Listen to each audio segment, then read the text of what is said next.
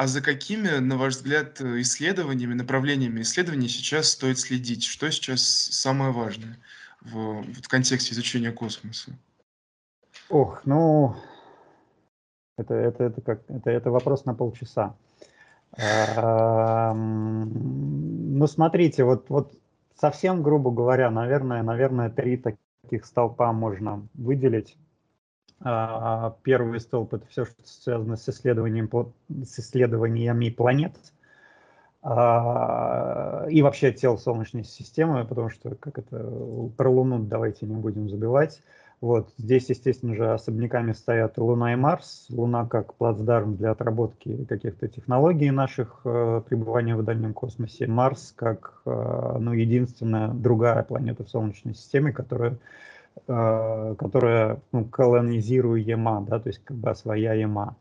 Вот, потому что все, все, все остальное с точки зрения пребывания там человека, наверное, даже как бы не рассматривается.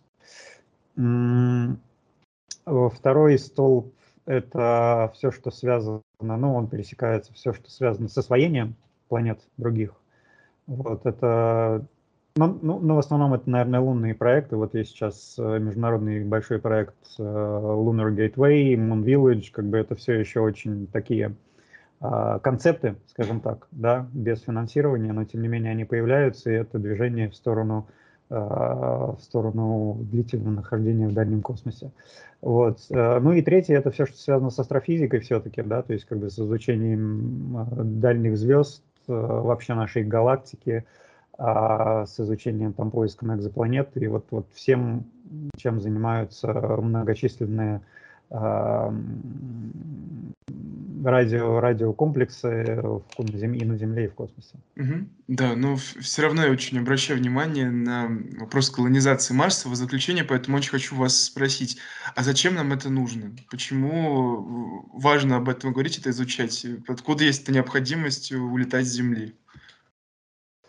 А, очень философский ответ, но очень простой, тем не менее. У нас, э, как бы, поговорите с геологами, они вам расскажут про несколько, там, я не знаю, я слышал цифру 5, но, возможно, она неверна, эпизодов тотального истребления вида на нашей Земле, в нашей истории. То есть динозавры – это самый, э, как бы, известный пример, но, но он не единственный.